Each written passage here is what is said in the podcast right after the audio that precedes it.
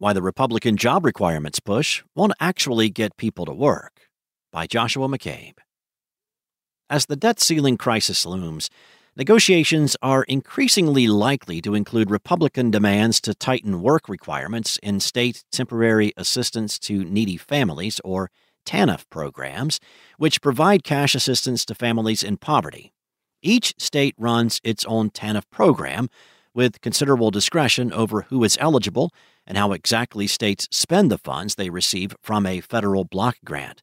To hold states accountable and ensure they meet the goal of moving families from welfare to work, the federal government mandates that states meet certain work participation goals among TANF beneficiaries. Republican proposals for restoring work requirements are aimed at states rather than directly at families. The TANF provisions in Speaker McCarthy's Limit, Save, and Grow Act would change how states calculate what is called their work participation rate, or WPR, for beneficiaries. As part of the 1996 welfare reforms under President Bill Clinton, the federal government began requiring states to meet a target where 50% of single parents and 90% of married parents receiving cash assistance were engaged in at least 30 hours of work activities each week. The target is only 20 hours for parents with young children. Eligible work activities include subsidized or unsubsidized employment, community service, vocational training, and job readiness programs. Work activities sound fine on paper. Still, caseworkers and beneficiaries alike often complain that they end up spending more time tracking countable hours to comply with these requirements, filling out paperwork and checking boxes, than engaging in the sort of integrated casework focused on ensuring access to family services intensive job search assistance, and job training reflecting local employer demands that has proved to be more helpful in getting families back on their feet. It is unclear whether chasing countable hours leads to permanent employment that allows families to leave welfare for good. The 1996 reforms also included a caseload reduction credit, or CRC, that allowed states to reduce their WPR target if they could show they were reducing caseloads over time, the idea was that states should not be penalized for making progress on reducing welfare rolls, a core goal of the reforms. In 2021, only six states were held to a 50% WPR standard. The majority use CRCs to get a lower standard, including those with 0% standards. Republicans are targeting what they see as three loopholes that allow states to dodge the full 50% standard. The first would update the baseline year for which states can receive credit for declining caseloads to 2022. It was initially set at 1995 levels, but because caseloads declined quickly after 1996, few states were held to the 50% standard. Congress reset it in 2005, but states quickly found other ways to reduce their WPR standards. These are the other two loopholes Republicans want to close. One of these is provisions allowing states to buy down their WPR standard by increasing state spending beyond federal requirements. The other is so called small check schemes, where states increase the number of TANF beneficiaries meeting work requirements by sending 10 or $20 monthly checks to already working parents receiving other benefits.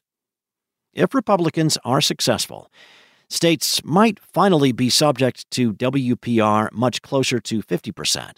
Still, there are reasons to doubt that these changes will lead to any meaningful increase in employment among families in poverty. First of all, states are surprisingly creative in finding new loopholes. The small check and buy down schemes that emerged after the 2005 reforms are a case in point. States will likely find new ways to reduce their WPR standard or inflate the portion of families meeting work activities requirements moving some families to solely state funded programs not subject to federal requirements, for example, would help states reduce TANF caseloads and receive credit for it. Why are states so keen to take evasive maneuvers?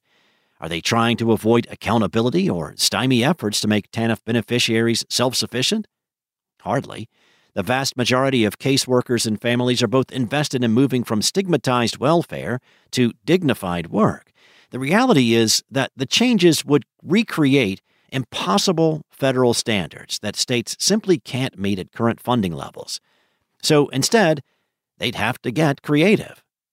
Even the much touted welfare to work pilot programs that led to the 1996 reforms could not achieve the rates of work participation that states would be held to under the current Republican proposal.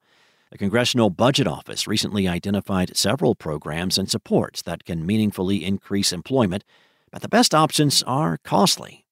Increasing child care subsidies, for example, would increase employment among single parents, but comes with an annual $3 billion price tag. We also know integrated casework that goes beyond the checking boxes casework incentivized by federal standards increases employment if properly funded. Meeting federal standards would be an uphill struggle under the best of circumstances. It becomes impossible after nearly three decades of declining federal support for TANF supports and services.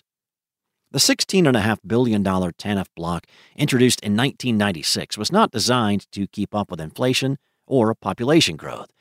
As a result, the real value of federal funding has declined by almost 50% over time.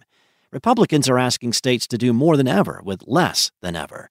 Until Congress begins matching tighter federal mandates with additional financial support for states, expect them to continue evading WPR standards and make little headway on Republicans' goal of moving more families from welfare to work. Instead, States will respond to this unfunded mandate by creatively finding new ways to reduce caseloads on paper so they can claim that caseload reduction credit.